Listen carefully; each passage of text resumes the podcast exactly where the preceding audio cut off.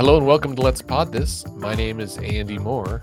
The Omicron variant continues to ravage our state. More than 11,000 new cases were reported today alone, and consequently, many businesses and schools have been forced to close over the past week. At the legislature, bill filing continues, and true to form, many of those proposed laws are, you know, arguably undemocratic, unconstitutional, and just uh, generally bad. Course, as we said last week, those are the ones we tend to hear about this time of year. Undoubtedly, there will be some better ones, uh, and we'll discuss some of the good, bad, and ugly bills today. The Supreme Court made a ruling that was related to the previous McGirt ruling. The governor is, uh, you know, forcing people to remove from uh, or to step down from positions. It's another week in Oklahoma politics. Uh, joining me today to discuss this stuff and more are my two lovely co-hosts, Bailey Perkins. Hello, Hello, Andy. and happy birthday, we should say. Thank you so much. It's great to be 32. Oh, hey, great. Uh, and also uh, Dr. Scott Melson. Hello, Scott. Hey man, how are you? I'm well. Happy Friday to you all. We are there's a snowstorm coming. Do you guys know about this? No. I had heard this that we're gonna get uh, single digit wind chills by tomorrow morning with uh, with a trace of snow on the ground tomorrow night. Because it's like, what, 64, 65 today? It's 62 right now as we So that's a this. massive jump. Yeah, that's typical. Just like this is uh so far in 2022, things cruise along and then they change sharply, whether it's the weather or COVID or whatever else. I think that's the it's just unexpected train wrecks all the time.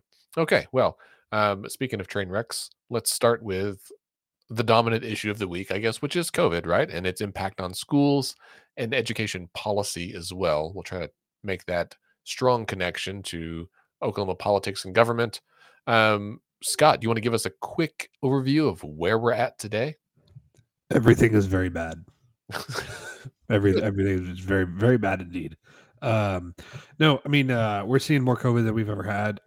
um, I mean, I will tell you in terms of my level of busyness at the office, uh, seeing patients with COVID, answering COVID questions. It's been uh, the the last two two three weeks have been uh, more intense, really than uh, they've more been more intense for me than at any at any point in the pandemic, uh, other than when I was in the COVID unit last last year at the hospital. Um, and it's been uh, yeah, everybody's sick. Fortunately, fortunately, most people uh, are are their their symptoms are mild, um, and it's very important when I say mild that you understand not sick enough to require hospitalization. That's what I mean when I say mild. It doesn't mean they don't feel horrible. Most of them feel absolutely terrible, uh, particularly if they're unvaccinated. But even some of the vaccinated people have pretty significant symptoms. But uh, it is true that most people most people uh, their symptoms are are are are not serious enough to require supplemental oxygen or hospitalization um you know uh in terms of therapeutics uh therapeutics meaning the monoclonal antibody infusion and the oral antivirals that have recently been approved by the fda are increasingly hard to come by uh everybody's sick so everybody needs them uh and uh uh, for a variety of reasons, our supply in Oklahoma is not as robust as it could be. Uh, that has to do with the way that the supplies are being distributed by the federal government and how we are reporting COVID cases. So uh, the feds are trying to send uh, supplies to where there are the most cases. And so if you're not reporting as many cases, you don't get as many therapeutics. Um, uh, so that's that's where we are there. Um, despite that we are the, the, despite being in the middle of this wave, um, it is still vitally important that if you're not vaccinated, you get vaccinated. So if you've not been vaccinated, please get vaccinated. If you've been vaccinated twice with an mRNA vaccine but haven't gotten your third dose, please go get the third dose. I don't. I want to be careful here. Notice I'm not calling it a booster. It's not a booster. It is now accepted that full vaccination, right, to be considered fully vaccinated against COVID, is to complete a three dose series. Um, and so to so so it's not a, it's not a quote unquote booster. It's the third dose that you need for maximum protection. Just Um, like uh, hepatitis B. There it is. There it is. If uh, if you if you receive J and J, if you got the Johnson and Johnson vaccine, uh, please get two doses of an mRNA vaccine. It's not too late. Uh, there is still a point, so definitely, uh, definitely, if you're not vaccinated yet, please get vaccinated. I I uh, I talked a patient into her first vaccine yesterday. Uh, I, I, I told her I said you've made my day, and she was like, "Really?" And I was like, "Yes, yes, I am super happy that you decided to get vaccinated." So um anyway that's where we're at but uh you know i, I would definitely recommend that uh everybody you know now if you're sick of being in if you're sick of being at your house and, and want to go out and, and and get around the town and do stuff, now is not the time. Um, you know, unless I know if you have if you if you're going to go to uh you know if you want to go see uh like there's a, a broadway show in town this weekend that several people are excited about i'm one of them um i i do plan to attend i'll be wearing an n95 mask the whole time we'll put it on before we get inside and i won't take it off till we're back to the car so um but that that is the level of protection that you need um to try and and, and not contract this version of the virus Yeah. Well, and Scott, I wanted to mention it's even more important because of the Supreme Court ruling striking down uh, President Biden's vaccine and testing mandate. So the Biden administration had a uh, administrative rule through OSHA that any business that has over 100 employees either has to require their staff to get vaccinated or to get weekly testing done on COVID of their employees. And there's a lot of folks who didn't like it, including our governor and attorney general who have been fighting it. And the Supreme Court ruled yesterday that businesses don't have to abide by that ruling. And so it's truly up to us to protect ourselves at this point. So do everything that you can. Yeah, goodness. Well, yeah, and if it feels like everyone has COVID right now that you know, that's because it's probably true, right? I mean, there's the the numbers we know about, the cases we know about are like 1 in 50 have it today, right? Based on the active number of cases, 79,000 something today. So 1 out of 50 have it today that we know about. However, that's not all the cases, right? There's a lot more folks that tested rapid and it's not reported or are asymptomatic and don't even know they're infected right now. Uh, and so I, I think Scott, right? The the real number of active cases today is probably one in 20, maybe as low as one in 10. Just everybody. I think as we were discussing before we started recording, it's Bailey said it's at the household level, right? Like basically someone in every house in Oklahoma probably has it if you want to think of it in that way. Yeah, I um mean, I, I I'll tell you, I assume that everybody I come into contact with outside my household, which is just me and Ashley, I assume that everyone I come into contact with has COVID. Yeah. And you know, my wife works in healthcare, and so she's been getting tested every few days. She got tested this morning again as a precaution because she um, has to see patients some, right? And just like Scott, I know tests uh, regularly. Um, it's it is important to be conscientious. We also made the decision. This is on a more personal note to um, to not have my two older kids come this weekend. Right? Um, we they're going to stay with their mom this weekend because they've been in school until their school closed down today. Um, they are not symptomatic. They're both vaccinated, um, but most kids in their school don't wear a mask because they change. They're in Edmond schools, and Edmond changed to masks optional or recommended but not required this semester. And so there's you know a ton of people that have it, and between them and my wife, we don't we don't want my wife to un- unknowingly bring COVID in here and give it to them if we could avoid it. We also don't want them to bring it here, right? We have a baby who's not eligible to be vaccinated. And so just it's one of those things where looking at the data, it's way higher today than it was 2 weeks ago, and it is likely higher today than it will be in 2 weeks, Lord willing, right? That will be on the tail end of this uh, of this surge. And so we were like, well, I talked to their mom and we decided let's just not get together this weekend, right? So um, sometimes you got to make make the tough call for the greater good. Speak, speaking of the decision by multiple school districts, not to well, not even the decision by school districts, but the law that passed last year forbidding schools from requiring uh, masks at at uh, uh, during school hours. But we need to require them to be in the building. How how do we feel like that's working? How do we feel like it's working out? Uh, not having making it illegal for schools to take mitigation measures. Apparently, it's still the school's fault, according to the sentiment of some leaders in um, the legislature, the governor's cabinet, um, with the idea that why can't we just get other people from churches and nonprofits and all these other places? Why can't schools just pull from extra folks? And so I, I facetiously made a comment on uh, one of my friends' posts that said um, that school bus driver could have just got off the bus, walked into a classroom, subbed, washed his hands, served food in the cafeteria, went back to the classroom and subbed, and hopped back on the bus to take the kids back. You know what I'm saying? Like it's it's literally I, I and I know that's you know facetious, but schools are literally pulling as many people and, and resourcing as possible, especially because a lot of the support staff are already underpaid, right? And so now we're asking them to do double duties in some areas. And there's a lot of school professionals who are having to do all kinds of things just to try to keep schools open. And schools have, have reached their capacity. And that's a systems level issue and not a school districts aren't trying issue you know we're we're still kind of on the on the COVID thing. So uh, just got an update uh, from Metro, the four big hospital systems here in the Metro. Uh, so SSM Health, which is St. Anthony, they are currently treating 184 COVID 19 patients in the hospital. They have zero ICU beds available. Uh, OU has 129 COVID 19 patients in the hospital. They have zero ICU beds available. Uh, Mercy has 99 COVID 19 patients in the hospital. They have zero ICU beds available. And Integris has 273 COVID 19 patients in the hospital.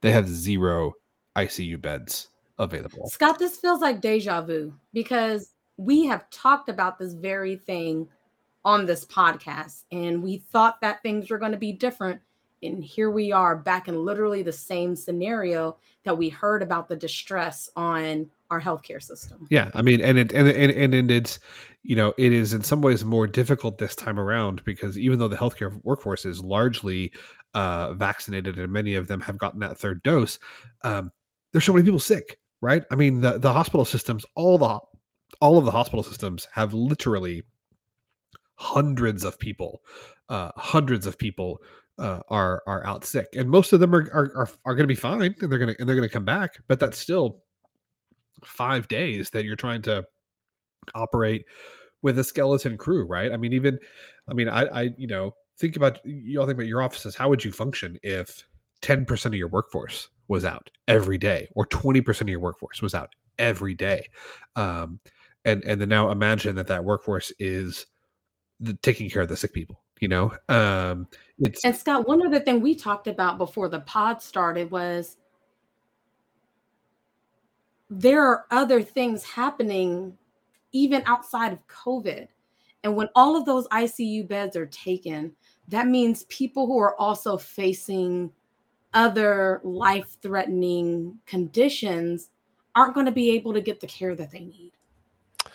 Right on the note on, on a lighter note going back to uh, just inviting people to come in and and quote teach we all agree that kids learn best in the classroom right and not having to cycle in and out.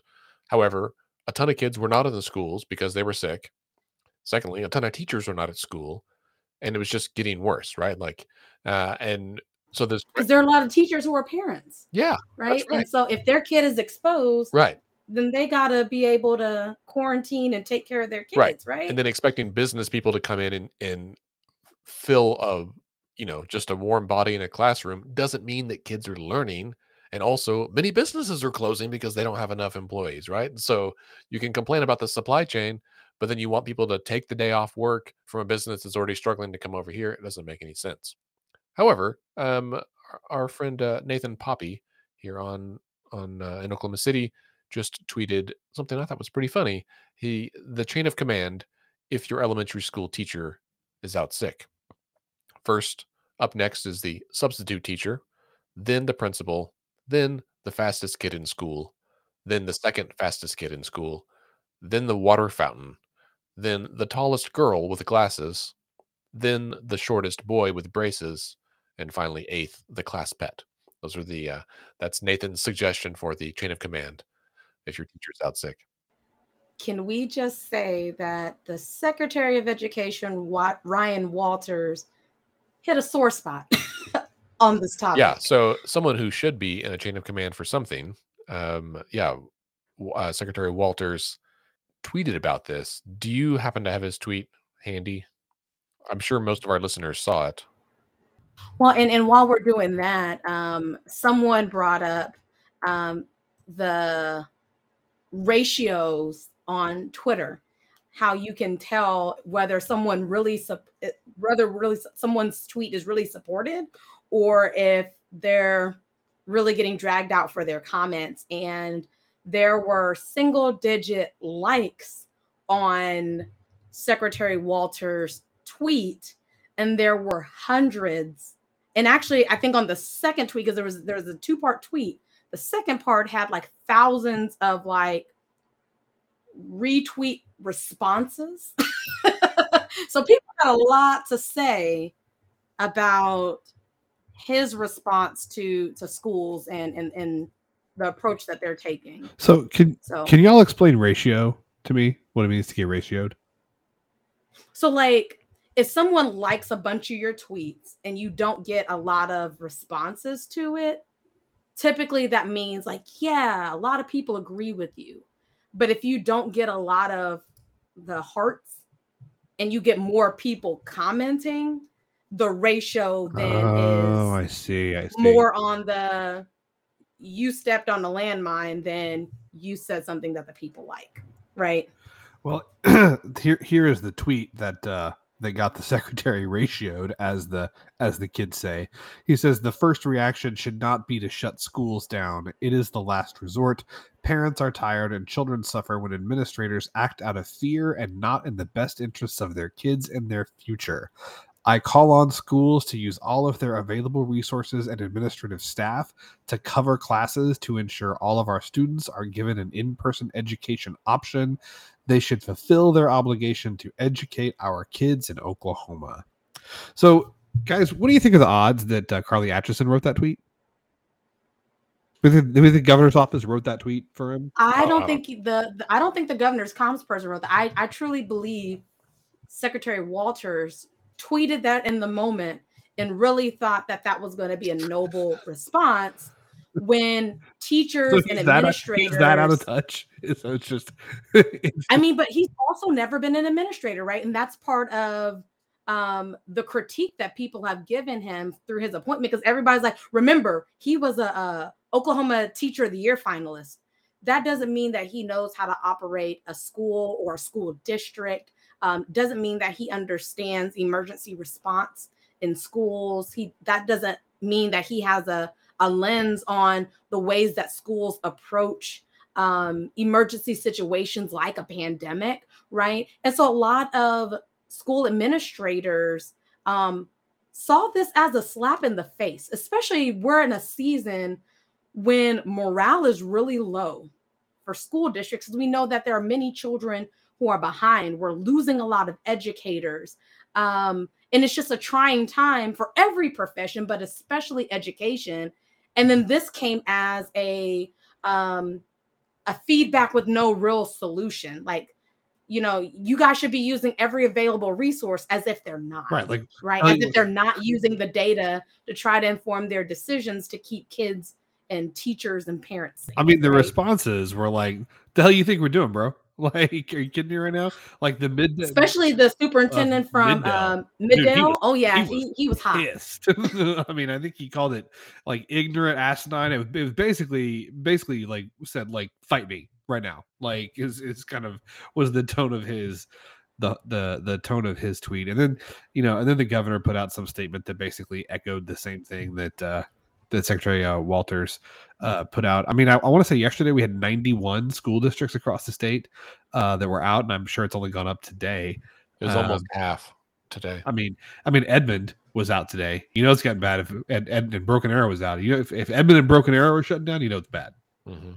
And I'm pretty sure teachers don't want to do virtual teaching. No. Right? That was a really difficult transition for a lot of educators who do best when they can lay eyes on their kids, right? When they can be there for that hands on instruction, right? That's not the number one choice of schools to is to go virtual, right? Unless that's the way the school is designed.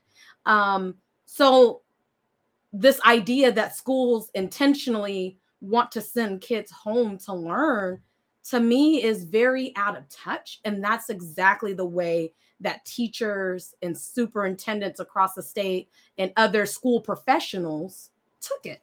Because you have a lot of like i mentioned a lot of educators who are wearing multiple hats doing their best they're burnt out. And then to hear one of the you know top leaders i mean whether he's appointed or not he's still an extension of the top leadership of the state to basically say you're not working hard enough. You're not trying hard enough. That that hurt a lot of people Yeah, they they took it like the asinine out of touch comment that it is. Well, but he did, before we go into that, he did go to uh, Santa Fe South Charter School um, by invitation from Chris Brewster to um, to sub, right?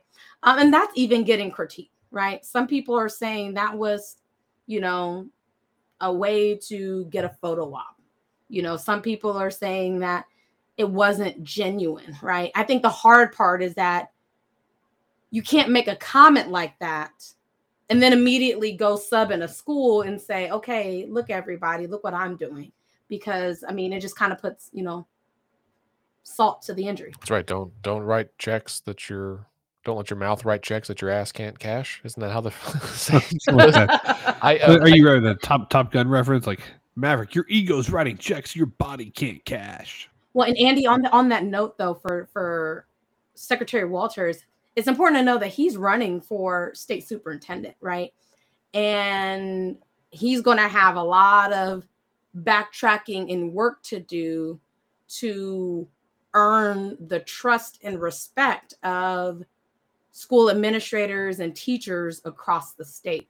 Um, one of his opponents, Dr. April Grace, who is the Shawnee Public School superintendent, um, tweeted um, that she's giving a shout out to all of the the teachers and educators out there working hard and especially the kindergarten teachers. I believe she had some photos of her in her schools actually helping to work with kids and i think she was working with the kindergarten class. And so there was just such stark difference between how he responded and how one of his opponents you know for state superintendent responded and so that's going to be an uphill battle for him because people aren't going to forget this Yeah, hopefully not. And, and I mean, I think the the idea um, that he could say, "Hey, this is what people should do," and then folks said, "Well, are you going to do it?" And he got called by you know a friend at a charter school, and he went in for two hours out of the whole day.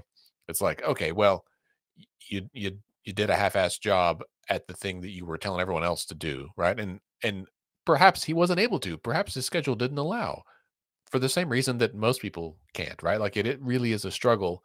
And so it just seemed like, you know, armchair quarterbacking what should be happening in the schools by someone who doesn't work in the schools every day, who doesn't see it in the same way, right? And it is often, I mean, we're guilty of this too. Like we do it on the podcast all the time, right? About policies and and how things should happen. Um, but we're also not the ones that are in charge. We're not the governor's uh, cabinet member you know in charge of of helping set policy for this kind of thing i i didn't see much and maybe i missed it but i didn't see much from superintendent hofmeister the last couple of days have you guys seen anything from her office or is she laying low because she has her own campaign to worry about Well, I saw an email that said that she hit a record, and I don't know if this is for the quarter, um, but probably likely um, that she's raised um, half a million dollars. And I'm pretty sure that um, these fumbles that are being made and the way that um, COVID and schools are being handled is doing nothing but fueling, you know, her her campaign run. So I think that is interesting too, and and, and maybe even strategic to not even get into the discussion, but you know, just let people put foot in mouth. Andy, when was it last year you asked if uh, COVID was going to be a factor in the 2022 election? and again i mean here's the thing it's only january right I mean, that's true. It, yeah, that's true. We've got almost 11 full months between now and the election, and the world could look very different. We know from polling, and I had taken issue with this. I think if you listen to 538 Politics podcast, they address this as well the good use of polling or bad use of polling. When some local outfits, right, Amber Integrated and others have polled and asked, just ask uh, respondents, what's your top priority? What's the top issue for you?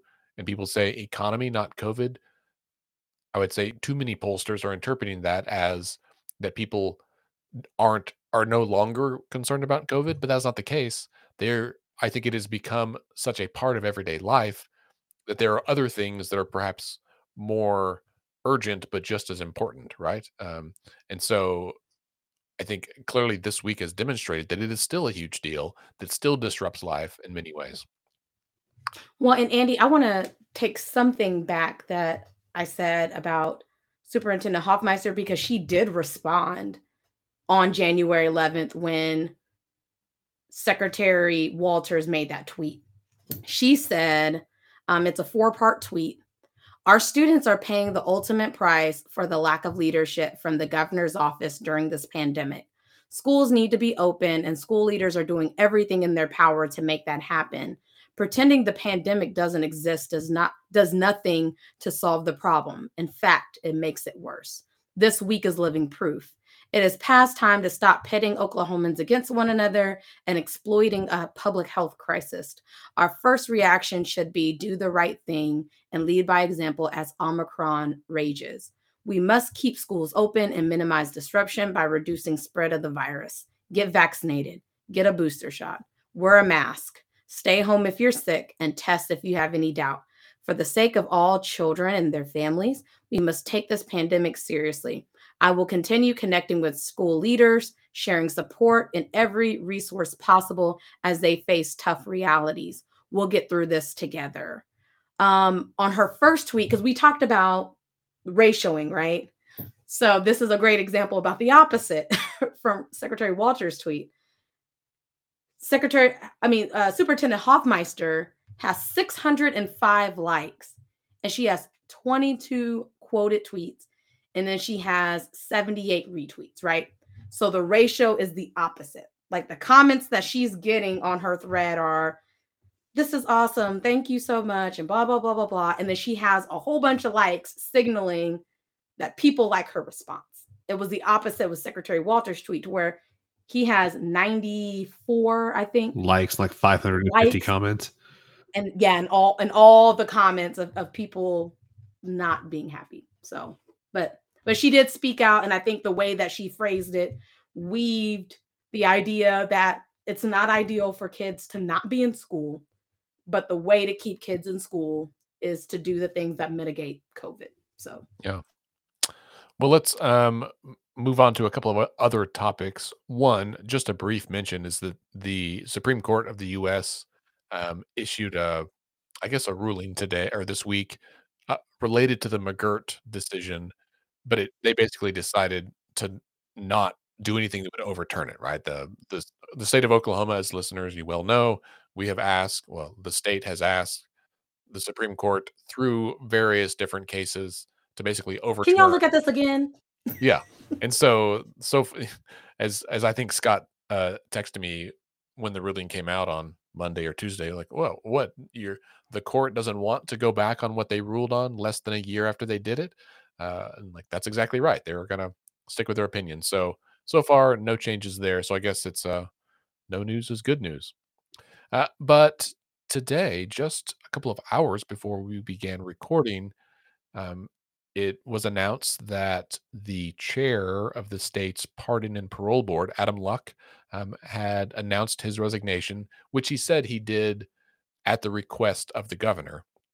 Um, and he has since been replaced by uh, a man named Edward. I think it's pronounced Konieczny, but I'm not certain. So it's a uh, don't hold me to the pronunciation, but he is a uh, I think a, a, a minister, a bishop, uh, and a former police officer now, Adam Luck, in his resignation, said that he was resigning from the Pardon Parole Board because he does he has come to realize he does not believe that anyone should be executed.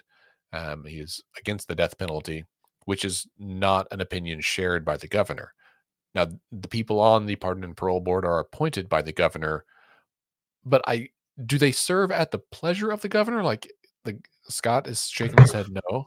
I I did not have a chance to look this up today, but I had looked this up previously when we were, you know, uh, in the wake of the in the wake of the the Julius Jones case. Um, I believe that this is a board where once the governor appoints them, they serve until the governor's term is over and they can only resign of their own volition. So the governor could ask them to resign, um, but he can't remove them the way he did with the doctors on the state board of uh, on the state board of the healthcare authority or the state board of education. Um, he can he can ask them to resign, but he can't pull them off. They have to say, "Yes, I agree." So they're appointed for the duration of the governor's term. That is my understanding. That's yes. a weird way to do it. Do you know if that means that they would have termed out at the end, like in after this? I think they have to be reappointed. So reappointed. Yeah. So, well, let's say so if if Adam Luck had said no, I'm not resigning. I'm going to stick it out for the next 12 months. Then I guess then I think the governor would have. Then I, I think his term would have been over, and the governor could have appointed somebody else. I believe is the case. oh, interesting. But I think this tracks the behaviors that we've seen over the past few years that if you have a belief system that's crosshaired with the governor, he will remove you, right? So if you do not believe what the governor wants you to believe in the way he wants you to believe it, he will pull you from your office. I mean, we just saw that with the National Guard, right? Just a few months ago. And now we're seeing the same thing with um, Adam Luck and his role on Pardon and Parole Board. Yeah, no, I think he just wants to be surrounded. The governor wants to be surrounded by yes men, right? People who will agree with him and do his bidding. And that is, from a leadership perspective, not the best way to lead, right? You want people who will challenge you, who will push back, who will not acquiesce to your point of view. Now, I will, I would say, from a good leadership perspective, from a authoritarian leadership perspective, right? Someone who wants total control. I get it, right? It is much easier to be the person who has, uh, you know, total control over your your company, your organization, your entity, right? To be the the final authority. But the reason that, you know, our government here in America is designed with checks and balances and the reason that we have so many boards and commissions in our state, right? And so many elected positions is because the power does not rest and should not rest with a single individual at the top, right? There's a reason that we went to war with England um, to to part ways with a monarchy, right? And there's a reason that we established three co-equal branches of government, and the reason that we have so many checks and balances on that government, and so many ways that the public can be involved and can help govern ourselves, right? We are a self-governed people, um, and it's to ensure that we don't uh, we don't live our lives based on the whims of a particular individual. And so it is frustrating when you see this kind of stuff happen, right? Where someone, and I don't know if there's conversations that happen in the background where they got to this decision and said, okay, like this is a mutually agreed upon decision, or if it was, you know, if there were some kind of threats levied, right? Like I don't, I don't know if there's, you, with politics, you always wonder if the position, the person in power has something on the other person, right? Some kind of leverage they could they can use to lean on them to get them to to say or act or behave in a way that they want them to. You know, I I I have I have mixed feelings on this. So, on the one hand, I I think that you know the governor and and any executive, whether it's the president, or governor, whatever, does uh, have the I, I don't want to say the right.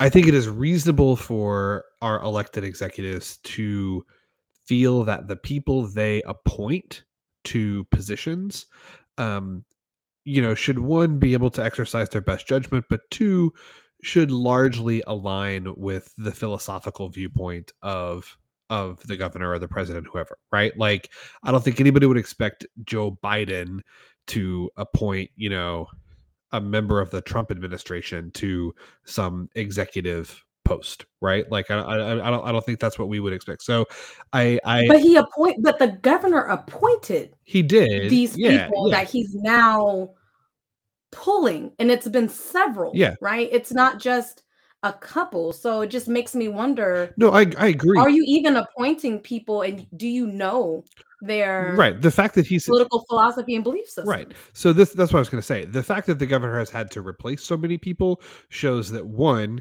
he doesn't vet these people as well as he either should before he does, right? Or these people have changes of heart. They learn new information. They become experts in the areas in which they've been appointed to serve. And once they do that and they disagree with the governor, the governor says, "I don't want you to serve anymore." Neither one of those are markers of a good of a good leader. So I'm not here to defend the the governor in in that respect. I'm just saying you know I, I, can i can understand you know i can understand adam saying to the governor look i've come to a place doing this work where i now understand about myself that i don't support and will not support the death penalty in any circumstance. And i can see him saying to the governor like you know that's obviously not the stance that you have so if you want me to resign like I will because we're on different we're on different pages about this issue. However, I can also see the validity of someone who might say, "Hey man, he got appointed. He's under no obligation to resign, and if that is what he feels is the best use of that office, then he has an obligation to stay there and to to stay there and and make that viewpoint heard throughout his tenure to give voice to the people who oppose the death penalty and to say that hey this is something i don't think we should be doing in in penal in in civil society.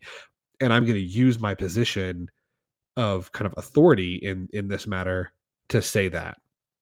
So i can see both sides. I can see him because adam is a person of integrity i can see him on the one hand feeling like he has an obligation to step down because he knows he is not aligning with the person who's who appointed him. I can also see the argument for, hey man, why don't you stay and like fight the good fight? So I, I see both sides and and I like Adam a lot and I I just for me I can't I can't really fault him. I think he is doing what he feels like is the honorable thing. And I and I'm never going to fault somebody for that. Yeah, and I do think this is uh, probably highlights what we said a few minutes ago when we were discussing education and Secretary Walters and all of that.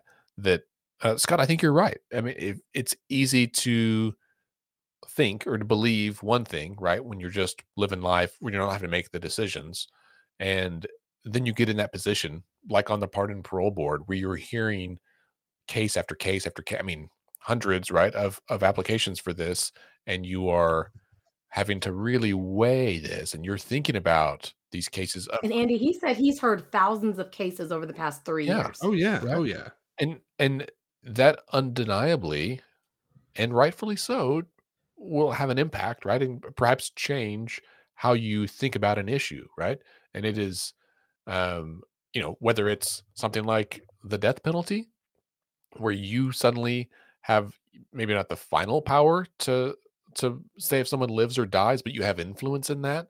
That's eh especially when we see a number of botched executions. Ooh, yeah. Right. Yeah. Right. And you start thinking, man, okay, well, what are we doing to rectify this situation? I mean, that's where that's where I am. You know, I think this is on the one hand, this is uh, yet another example of the governor wanting to have direct power and influence um, and, and not have anybody in any position he gets to a point that disagrees with him. Um, but I understand why Adam stepped down.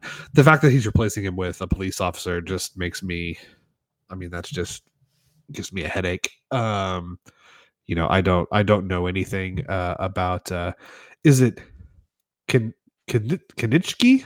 How do you say his last name? Do you yeah, think? I'm not, I haven't heard it said out loud. And it's been a minute since I lived in Minnesota where we had more names that were spelled this way.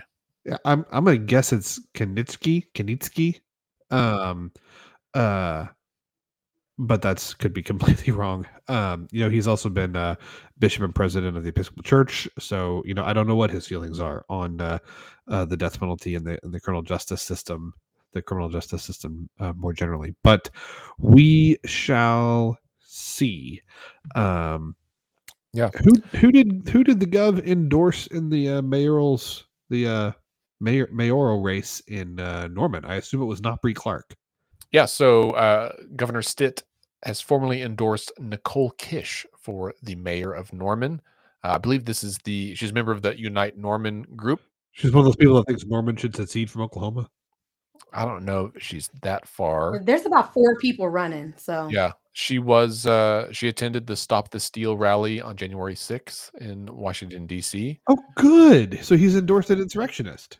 Well, as she said, as um, she's uh, experienced the rally at a distance, and um, so it was very crowded. So they went back to the hotel to watch on TV. And once violence broke out, she immediately booked a flight home. Whether or not that's true or not, that's the right thing to say if you're running for mayor. I think. especially in Norman. Yeah, right. Which is uh, historically a fairly blue town, but man, local politics there has been a a hot mess for the last couple of years. Does uh does the governor know she's Canadian? What's that? Does the governor know she's Canadian? Is she Canadian? Yeah, she's from Saskatchewan. Really? Yeah. Do you know that? Thought everybody knew that. I don't. That she's from Saskatchewan? No, sorry, I don't know the uh, origin of all the mayoral candidates in the state. no, she's uh Dr. Nicole Kish, uh, doctor of optometry, originally from uh Saskatchewan, up in uh, up in Canada. Well, hey, there we go. All right. Um, yeah, apparently he endorsed her due to his personal connection with being raised in Norman. I also didn't know that that the governor was raised in Norman. I thought he was always a, a Tulsa man. So he has ties to Tulsa and Norman. Yeah, because he graduated from um, Norman Public Schools. Oh. I think I don't know if it's Norman High or Norman North, but Mm. I know it's for sure one of the Norman schools he graduated high school from. Interesting. I do feel like it is important for me to say, so I don't get accused of being xenophobic, uh, that uh, she does say on her campaign website that she became a U.S. citizen in 1999, and it is one of the proudest moments of her life. And apparently, she also served in the Oklahoma Air National Guard. So there we go. Interesting. I don't know enough about the candidates to in Norman to make an informed decision. I'm not endorsing anybody. Uh, I don't live there. It's not my deal. Um, however, Oklahoma City does have a mayoral election as well. As a reminder, listeners, these mayoral elections, as well as mayoral elections around the state, and I think school board as well, are on February 8th. February 8th. So that's Mhm. uh, just a little uh, shy of a month from right now. Today, as we record this on January 14th, is the deadline to register to vote for that. So if by some chance you are listening to this podcast and are not yet registered to vote, you uh, have probably missed the boat for that. You can still register, you just can't vote on February in this 8th. election. Uh, but you should go ahead and register and just vote in the next election for which you are eligible. Speaking of uh, the mayoral election for Oklahoma City, um, David Holt is running for reelection. There are, I think, three other candidates. Uh, and in fact, NonDoc is hosting a debate for candidates. Uh, that debate will be held on January 25th uh, at 5:45 p.m. at the auditorium at the Douglass here in Oklahoma City. They uh, it'll be streamed, I believe, on the News Nine Facebook page, probably on NonDoc's Facebook page as well. Uh, incumbent Mayor David Holt has declined to participate thus far. So uh, I suspect, given his uh, ranking in the polling, he sees nothing to be gained by participating in that debate, which I get, right? So his the opponents are um, Carol, Jimmy Lawson, yeah, Jimmy Lawson, Carol Hefner, and Frank Urbanic, right? Urbanic. Yes, he sent us a mailer um, that talked about um, critical race theory. It talked about the need to fund police and fire and not BLM. It talked about. He sent this to you and Rod. Oh, it on the mailer that was sent to our home. So Is Mr. Urbanic under the impression that BLM is getting funding from the city of Oklahoma? and at the bottom of the priority list was dealing with like homelessness and roads. Right. So But I mean, that was at the bottom of the things to to, to tackle. I don't know. I don't know your husband's uh, political leanings, but I know that he married you, and I know where you at on some of these issues. And it just strikes me that someone did not tailor their voter segment correctly in mailing that to you, as if someone believes that you are movable on this. Uh, Let's just say there was a return to sender and a note on the postcard. I, I gave a little bit of feedback. Fair enough. so. That's fantastic. That's funny. I love it. Uh, we've received no mail from any of the the candidates here thus far. Although I expect in about three weeks that we will get a deluge of mail. All the Yeah. Yeah. Yeah, one of our neighbors has a very large Frank Urbanic sign, which I thought was interesting. He's they're down in the corner, but I thought I was like, huh, okay, look at that. So Are they also out on the street? Well, what's that? yeah, there there there's oh, a pun, you billboards. guys. There's you said it's down on the and- corner, and I said, "Are they also out in the street?" Oh, it's a song. I see what There you you did go. there. aha. Who? I guess it's that, you know, election reminder that yard signs and billboards don't win elections. You have to communicate with the people. So, That's right. um, That's right. Well, That's- and to that's say that, yeah, Mayor Holt, uh, based on recent polling, has a very comfortable lead um, of well over 50%. I think he won last time with like 74% or something of the vote. It was Mhm. uh, a commanding victory. So, and and the thing to remember, I, I believe, with these races, they're nonpartisan, correct? they are. That's correct. Yeah, they are. So I think that might be another factor because the last time he ran, there wasn't four people running. And so that makes your lead a lot higher um in percentage of votes that you get. Because I believe it wasn't it like a she was young, wasn't she like 18 or 20 years old on the ballot? It was something like that. Um, and so now there's three other people, which you know, each of those candidates will pull votes away. So Right. Yeah. It'll be, I mean, we'll watch it. It'll be interesting. I have here in my hands my uh my absentee ballot. You can hear the sound of the paper. And um I the only thing on this ballot for me is mayor. there are um school board races. That's right. There are some Oklahoma City school board races. Yes, especially for Oklahoma City Public Schools. Right. So Um, I think Edmond as well, probably several others. Um, as a reminder, you can go to the election board website, elections.ok.gov. You can look at your sample ballot. You can see what's on there, what races um, that you'll be voting in. You still have time to request your absentee ballot. You can request those for a couple more weeks. Um, if you want to do that, voting by mail is super easy and safe. Uh, and, you know, as long as you return it on time, your vote will be counted. Uh, and then, uh, Bailey, you had mentioned earlier, and we'll talk about this probably next week, that the city of Oklahoma City has just this week released their redistricting maps. Um, so it's they have to just like the state did. The city has to redraw the city council wards, uh, and so they've done that. I've had obviously some communication with them about that because of my connection to that issue, uh, and so we'll share a brief bit about that. There's not a ton to talk about. I think honestly the maps look pretty decent, which is relieving, right? Uh, so that's good. yeah, very very little changes. It feels like. Yeah. So That's right. All right, folks. Well, anything else that you want to touch on before we go? there was one thing I wanted to mention on uh, the McGirt issue when we were talking about McGirt. It was so interesting because um, the governor made a Facebook or like social media uh, message uh, trying to talk about the dangers of McGirt and how you shouldn't believe the tribes that it's not that big of a deal um, about how a dog got loose by um, a person who wasn't home and went into the through the doggy door and attacked another man's two dogs viciously. And that because the person who owned the dog was a member of a tribal nation that he couldn't pursue justice for his dogs. Therefore that's an example of what's going to happen with McGirt.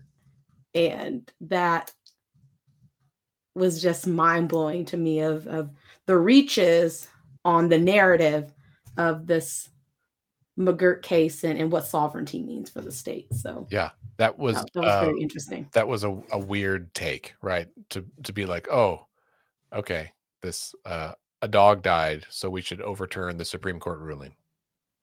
I'm not saying it's not Right. dramatic. I'm just saying that seems pretty extreme. I'm about as big sure. of a dog fan as it gets, and even I was like, "Come on, bro! Reaching. Like, come on, bro. like, we're talking about people's lives here. Like, come on!"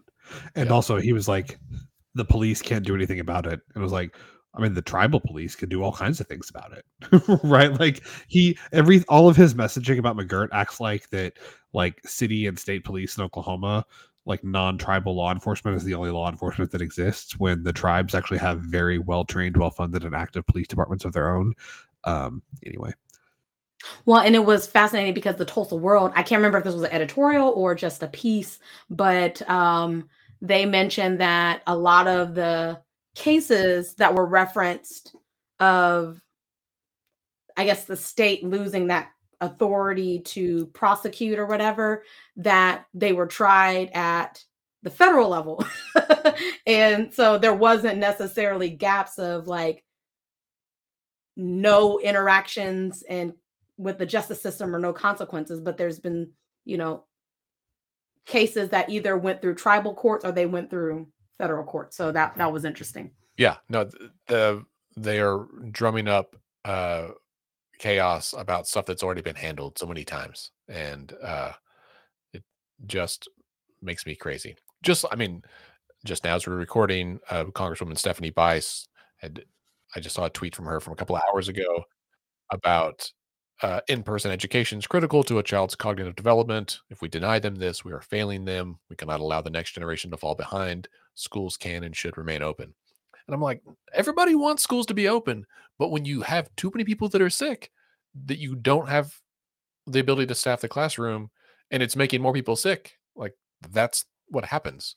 There are ways to keep schools open. We could require masks, right? We could promote uh, vaccines. Like there are, we have tools in our toolbox to make this happen. But it's like, you just got to use them. No, but just screaming that you want schools to be open is not going to make them open.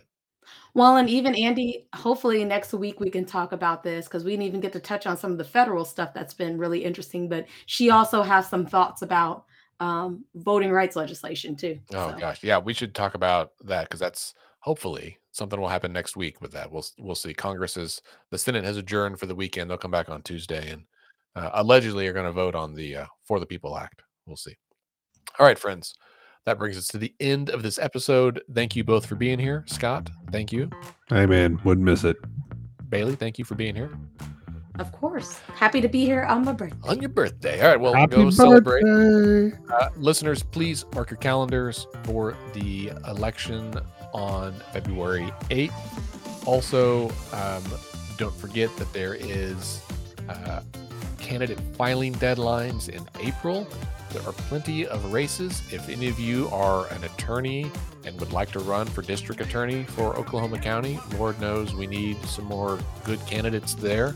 Please uh, consider filing. Reach out if you want to talk about it, um, as well as a number of other, you know, county seats, statewide offices, uh, legislative seats. Lots of options there. Ever consider running for office? Hey, now's the time. It's not too late. Um, the primary election will be in June, general election in November. We'll keep you in the loop the whole way through. Remember, decisions are made by those who show up. Have a good week.